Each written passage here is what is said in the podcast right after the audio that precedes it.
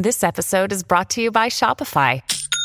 Forget the frustration of picking commerce platforms when you switch your business to Shopify, the global commerce platform that supercharges your selling wherever you sell. With Shopify, you'll harness the same intuitive features, trusted apps, and powerful analytics used by the world's leading brands. Sign up today for your $1 per month trial period at shopify.com slash tech, all lowercase. That's shopify.com slash tech. Quick heads up here at the top. I am speaking to a pissed off actor who's on strike in this episode. And she's got words for people, four letter words. You've been warned. Lea DeLaria may not be able to work very much right now, but she's got a whole lot of jobs. I'm an actor, a stand up comic, a writer, a singer. How long have you been in SAG AFTRA? I've been in SAG AFTRA since 1993. You had to be in SAG in order to do the Arsenio Hall show. Some people think that my next guest is too controversial for TV. Um, she's a lesbian stand up comedian. Yeah. So when I uh, was the first openly gay comic on television in America, um, that's how I got my SAG card. It's great to be here because it's the 1990s and it's hip to be queer, and I'm a big dyke. Yes, I am. Yes, I am. You know, I just rewatched that appearance because it's it is so seminal, and the only thing I could keep thinking was like, oh my god, they put so much makeup on her. Oh my God, they put so much makeup on me. And at that time I didn't have the wherewithal or the I didn't I didn't know I could say no. Yeah. Let's put it that way. Lee is one of those people you'd recognize on the street, but you might not know why. She's performed on Broadway. She's got an amazing voice. But she's always made a chunk of her living as a TV actor, with a lot of under five roles, as in under five lines. She's been on Matlock, Law and Order, Broad City. You live in New York City five years, you got bed bugs. Well, I do have some good news. I can't guarantee that I can get them out. However, I can guarantee that I can't. So when the Screen Actors Guild walked out of negotiations with Hollywood studios last week, Lea went looking for a picket line. Are you hyped for the strike? So hyped. Really? Yes. This inequity in the streaming services and the pay that we get um, has been up my butt for 10 years. If you want to know why actors are striking, Lea is a pretty good person to ask. Because after doing all those walk on roles, she got cast as a recurring character in Orange is the New Black.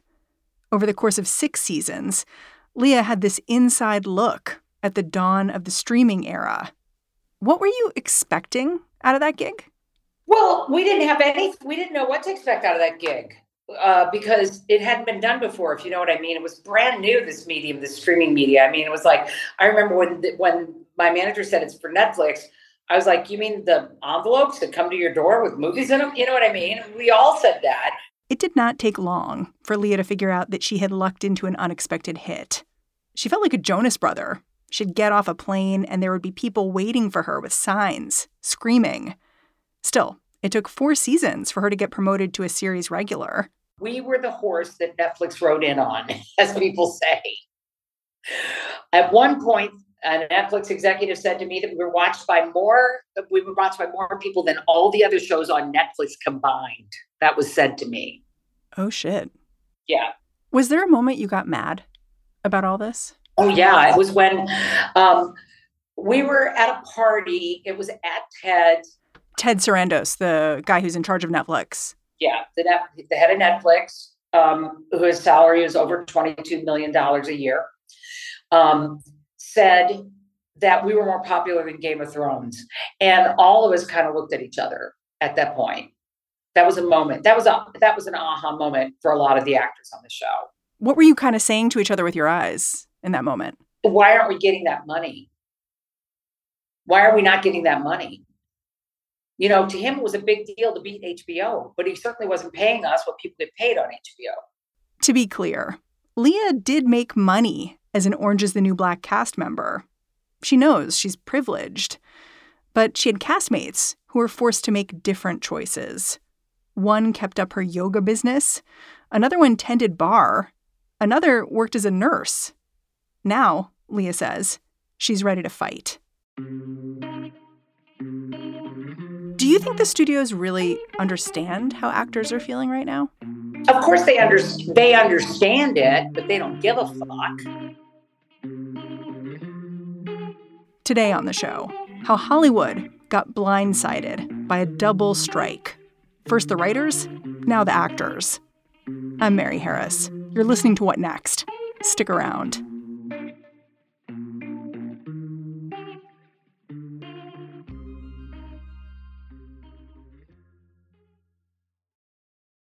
This episode is brought to you by Discover. When it comes to your finances, Discover wants you to know they are the credit card that is always there for you. With 24 7 US based live customer service, everyone has the option to talk to a real person anytime, day or night. Yep, that means no more waiting for quote normal business hours just to get a hold of someone. We are talking real service from real people whenever you need it. Get the customer service you deserve with Discover. Limitations apply. See terms at discover.com slash credit card. Sick of being upsold at gyms? My guy, you're currently a base member. For $90 more, I can upgrade you to our Shred membership. For 130 more, you'll be a Swole member. And for just $300 more, you'll reach Sweat Platinum. At Planet Fitness, you'll get energy without the upsell. Never pushy, always free fitness training and equipment for every workout. It's fitness that fits your budget. Join Planet Fitness for just $1 down and $10 a month. Cancel anytime. Deal ends Friday, May 10th. See Home Club for details. To dig a little deeper into this double strike, I called up Alissa Wilkinson, a senior correspondent over at Vox. She writes about entertainment. I asked her if she could explain the motivation behind the strikes in the simplest terms possible. Her response was one word technology. There's kind of two sides to this, two technologies. One is one that has very firmly already arrived, and one is one that's kind of just on the horizon. So the first one is streaming. We're all very familiar with streaming, of course. yes. and what we might not remember is that about 15 years ago, kind of just as streaming was starting to appear on the horizon, the feeling was kind of like who's going to want to watch TV on their computer, right? Turns out a lot of us. Turns out a lot of us, but a lot of the unions didn't quite catch how big of a deal streaming would be. And so they didn't negotiate for uh, residuals, which are kind of like royalties that are paid to people who make stuff for Hollywood. Um, they didn't negotiate to have them on the same level as what someone might get if their show is watched on cable. So that's a big oops. That's a big oops. And it's the kind of thing that the unions are very aware they don't want to happen again. and also very aware that they've been suffering the consequences. It's like extremely low, the kind of income that they earn from streaming TV shows and movies, which is, of course, everything now. Um, so that's the one that, you know, is kind of present with us that we're all familiar with. The one that's on the horizon is AI. And certainly over the past year, I think most of us have become more aware of the capabilities of AI and also how those capabilities are evolving super quickly. For the writers, they understood that AI could sort of threaten to replace their jobs. Um, that's an even bigger deal for SAG AFTRA. Actors know that um, their performances that they've given can be replicated by computers. And furthermore, that uh, voice performances also can be replicated by computers, and that AI is going to make all of this super simple, and it will probably be used to eliminate jobs for many actors um, unless they kind of put their foot down and say, if you want to work with us, you have to guarantee that you're actually going to hire us and not just take our likenesses and our voices and then use them without our consent and without paying us in perpetuity throughout the universe, which it turns out is basically what the AMPTP is arguing for. The AMPTP is the Alliance of Motion Picture and Television Producers. They're a trade organization made up not of people, but of major studios and production companies. Think Disney, Warner Brothers, Netflix. They're on the other side of the bargaining table for both the actors and the screenwriters. And the last time they were facing a double strike was in 1960. It's kind of a funny story.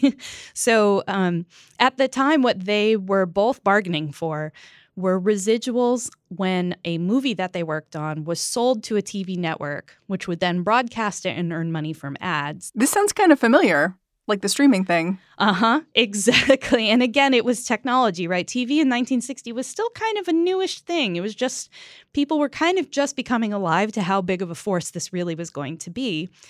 And uh, the writers had gone on strike over this in January of 1960, and the actors joined them in March.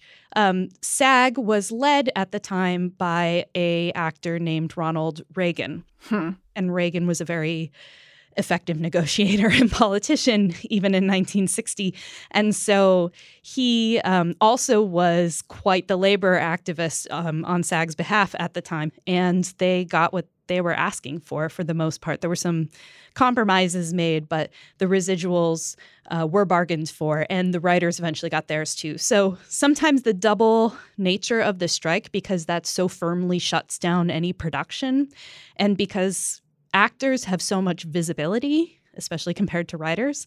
Um, there's a real effectiveness to that that might sort of be a multiplier on what a single strike can be.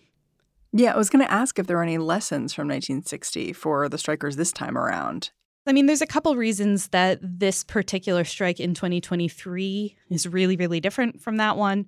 One of them is um, that there's just a lot more content out there that people could be watching. and like reality TV exists, you know, all these kinds of things that just are newer innovations. And so it will take longer for people to notice the effect of the strike. And you sometimes need the consumer to take notice and the investors and shareholders, especially, to take notice. Um, of the effect before things start changing. So you're saying I'm going to have to miss my TV shows for a bit? You're already going to miss your TV shows, honestly. So I don't think a lot of people know this, but most productions have been shut down for a while because the Writers Guild has been very strategic about their picket lines um, and very, very organized. And crews uh, generally refuse to cross picket lines. So I believe uh, the number is something like 80% of productions in the US have already been shut down. So your show is probably already delayed. Can you just give me a TikTok of how negotiations broke down with the actors in particular? It started to seem like it was becoming more of a possibility in the months leading up to first the writers' contract expiring in late April and the writers beginning their strike. You started to hear SAG AFTRA, in particular, talking about AI. They were really worried about AI, and they should be. AI uh, arguably is more of a threat to SAG AFTRA than even the WGA. AI is more of a threat to actors because, in some ways, the fight's more personal. The idea that a movie studio could photocopy your face or voice and make content without you, it's alarming. And it's even more alarming when you consider that the vast majority of SAG AFTRA's members aren't making a whole lot of money. Most actors are basically just getting by. They're not going to be stars or millionaires, those people um, could encounter a situation with AI where they're paid for their likeness. This is the proposal that the AMPTP brought to SAG AFTRA, according to the Guild, that they would be paid a day rate, like one day, which is like a few hundred dollars tops, to be scanned, um, acting, doing stuff, and then their likeness would be used to generate background actors in the future. So, whereas if you watch an episode of Friends and you see people sitting in the background at tables drinking coffee, those are humans doing that. But in the future, they may not be humans. They may be replications of humans who were captured 30 years earlier. And this already happens all the time. Um, a lot of times, like a crowd scene, if you look very closely, is actually 20 people replicated across the screen a bunch of times. You've said that you realized a few weeks or months back that AI was becoming this sticking point. How did you realize that? Like, was there a moment? I saw some chatter. this is always how these things happen. You see some chatter between actors on Twitter, right? Or you see SAG AFTRA um, members kind of talking to the press, maybe anonymously, um, about being worried about this. I was myself talking to a very famous actor um, very, very famous actor in the back uh, room at a theater in early spring. And I was, we were talking about the strike, and he was like, I don't see what the problem would ever be. And I said, Well, they have hours of you that they can just feed to a machine and then they never need you again. Um, and, you know, you could sort of see a light bulb go on. It's just not the kind of thing that comes up every day for people who act for a living. Oh my gosh, you activated a famous person. I did. I did well more more than one, but he sort of stuck out in my mind. And that man was Tom Cruise. No. I've never spoken to Tom Cruise directly. no, but it is someone everyone would know. Um, so you could see SAG AFTRA getting worried about this, and there was this hope that, you know, well, we'll come to a a decision. You know, nobody wants a strike. We're just exiting this like really bad pandemic economic system for film and TV production. Like everybody wants to be working. Yeah, COVID's kind of looming over all of this. That's right. Yes. And COVID was very expensive. You know, even if you could keep your movie or TV production running, you needed to have all these extra people to make sure that actors were safe on set. And so that's still very, very recent in most people's minds. Just before the strike, this article came out in the trade magazine Deadline, and it laid out the studio's perspective on negotiations and a strike. Can you tell me about it and, and how it resonated in Hollywood? So, this deadline article was wild to read um, because the article basically was about the WGA strike. And they said, someone, some anonymous studio executive said to the reporter that um, you know, they're not planning on returning to the bargaining table with the Writers Guild until October, and that the end game is to like basically have them lose their homes and their apartments and come crawling back to us asking for work. The language in this article is just gross. Like one CEO is quoted as saying, We're going to let it bleed out. And you're like, What? yeah.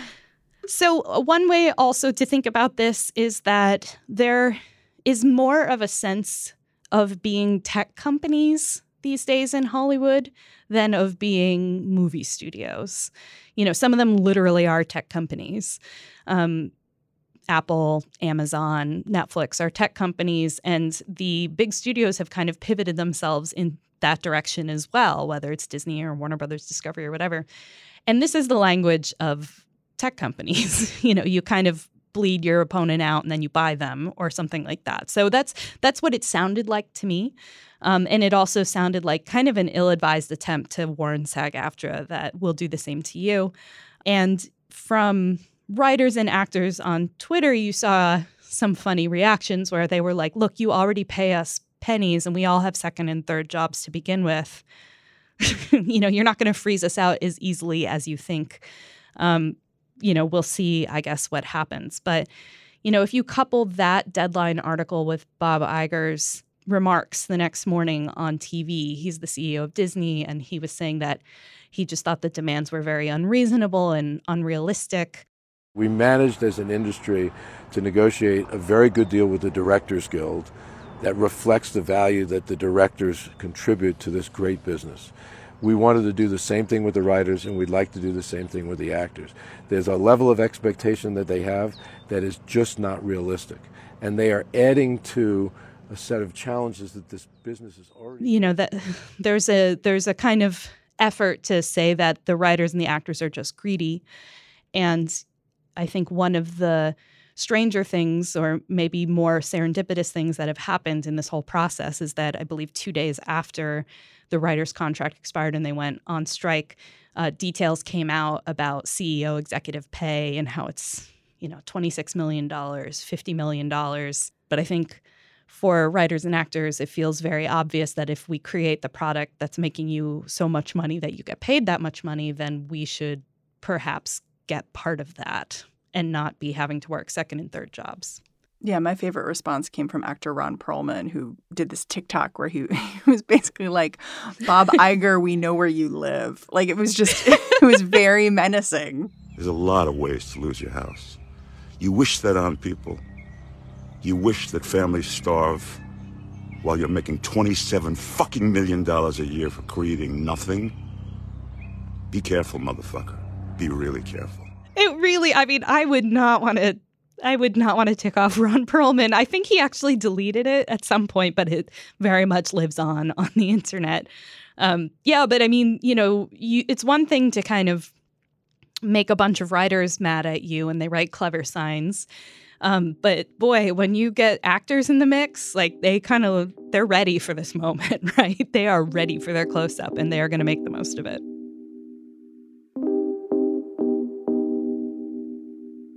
After the break, just what are the studios thinking here?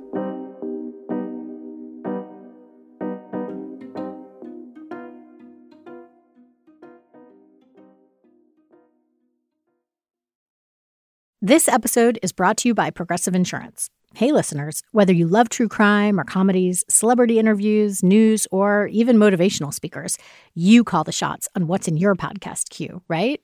And guess what? Now you can call the shots on your auto insurance too.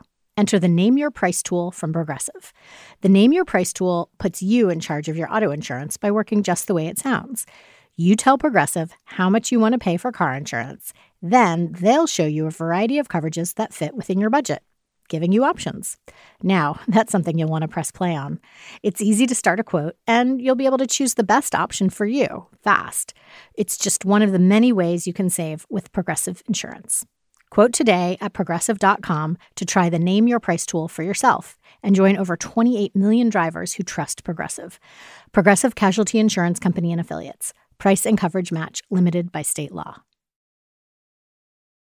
I do want to take just a bit of our time and consider the strike from the studio's perspective mm-hmm. because the entertainment industry is not doing great right now. No, no, it certainly isn't. How would you quantify that or characterize that? So one good one good example here is that the budgets of blockbuster movies have ballooned drastically while also squeezing out the kind of mid-budget movies that you might see if you're thinking of like the great movies of the 90s right? So where they're not they're not spending 100 or 200 million on them. They're spending 50 or 30 or something like that. Um, the bigger budget movies are designed to appeal globally. So the idea is we make this huge budget superhero movie that kind of we we think or we know has built in appeal and is going to make a baseline profit. And we're also going to ship it across the world, and everybody's going to be into it. Um, and because those movies are kind of designed that way, they do make a lot of money, or they were until very recently. And what it feels like we're starting to see is fatigue around that. Ordinary people not wanting to have to see 26 movies and three TV shows in order to understand what's going on in this one movie. Hmm. Yeah, I went to Mission Impossible this weekend, and before the movie started, there was this little statement from Tom Cruise, like, "Thank you for being here. I'm so glad Yes. you came to the theater." And I was like, "What is happening?" Yeah. Tom Cruise is a big theater uh, booster, and no wonder. I mean, his movies do extremely well at the theater, and honestly, part of the reason the Mission Impossible movies do so well is that you barely have to know what the plot is going in, right? That's not the movie. The movie is stunts. That's why you're there. I love them. I think they're terrific. But um, so that's like one choice that really has driven the movie industry in the last 23 years. And when you think about it, if you spend $200 million on a movie, there's still kind of a cap on how much profit you can make off of that. So that's one reason. Another is um, the pivot towards streaming as the place that content is going to mostly be. And so people feel like, oh, I don't need to go to the movies to see a movie. I'll just watch it when it's on my streamer in two and a half weeks that I already pay for. But again, I, you know, I'm no math genius, but it doesn't cost a lot to subscribe to a streamer, and it's far less than the cost of one movie ticket. Well, and now I log on to streaming services, and sometimes shows are just gone. yes. So Yes. So Disney and Warner Brothers Discovery and several of these companies have been pulling back content off their platforms and sometimes shows that just concluded they're just removing them entirely um, and there's sort of a complicated economics to that but basically they get a tax write-off and then sometimes they license them to these freebie kinds of platforms that are basically just tv with ads which we you know, those of us who are old enough to remember watching TV with ads, um, you know, those those streamers exist now. So yeah, obviously something didn't work out the way that everyone was hoping. Yeah, I mean, I'm not arguing that someone like Bob Iger like has the moral heart high ground here. But it does seem like something's fundamentally broken. Is anyone trying to fix that? Because I don't think these negotiations can. Like the negotiations are about money, but it seems like there's a bigger ask here, which is like, let's clean up this mess. Right. Right. And really the question is once you've kind of opened Pandora's box, can you st- stuff everything back into it and close it? right. And in Hollywood, we've kind of been at this point before. So there was a moment in kind of the late 1950s into the 1960s where TV was starting to cut into film revenue and people were very worried about this they you know they talked about it a lot um, that tv is going to kill movies. Uh, and the studios were turning out these big, bloated, like biblical epics, um, musicals, historical epics, things that were just very expensive to make and they weren't making the money back on them at the box office. And what happened immediately after that was the birth of New Hollywood, which is sort of these um, lean, kind of youth culture movies that were shot very cheaply. Um, we can think of like you know, Bonnie and Clyde, right? Or Easy Riders or The Graduate or movies of that era, where we still watch them and think of them as great works of cinema. Um, but part of the reason they were great works of cinema was that they were able to take some risks. And in some cases, they took risks without asking permission. The question right now, I think, is whether we're too far down the path to do that or whether we have an economics that will support um, a new generation of creators and whether um, people are going to flock to risky movies the way that they used to. You know, as I was getting ready for this interview, I noticed that you have been writing about looming technological changes in Hollywood for years. Like, I found an article yes. you did in 2020 that looked at the same some of the same things Hollywood is striking over now, like AI. Yeah. Mm-hmm.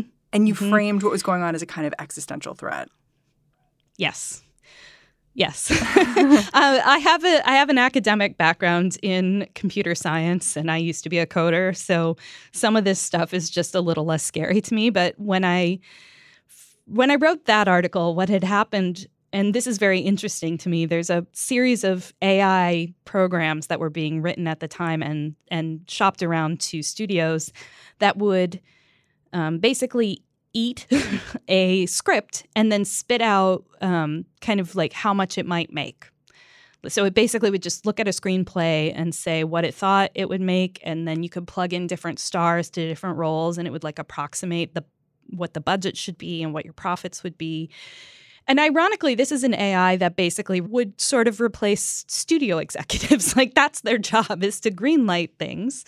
Um, and this just disturbed me on a lot of levels, one of which is the same problem that comes up every time we talk about AI, which is that it's going to be trained on historical data.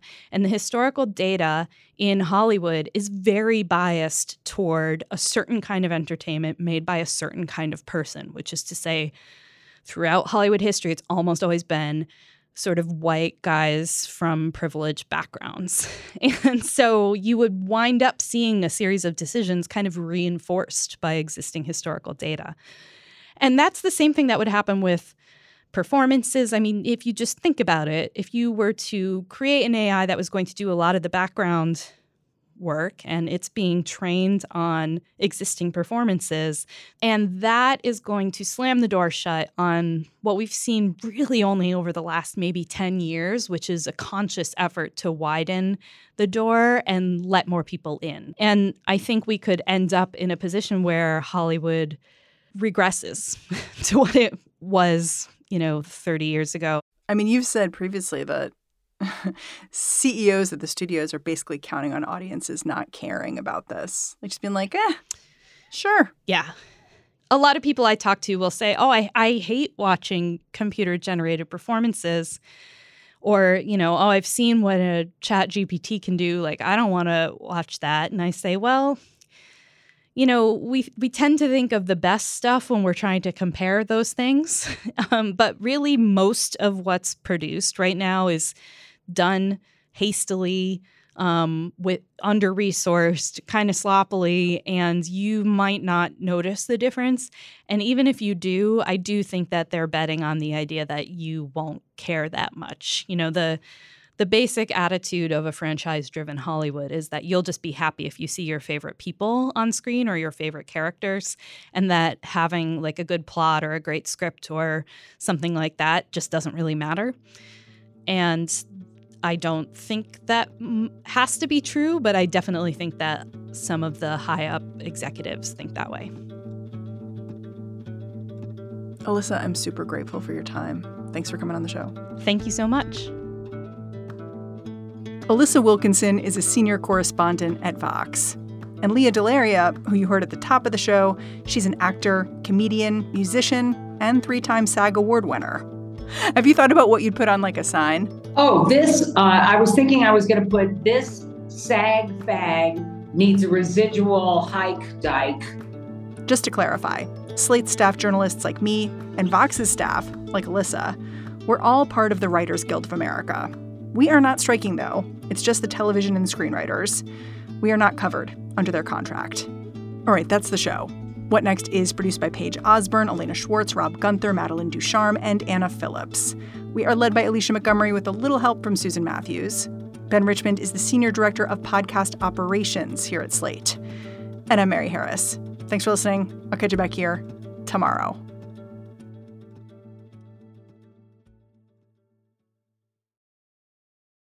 For the ones who work hard to ensure their crew can always go the extra mile, and the ones who get in early so everyone can go home on time.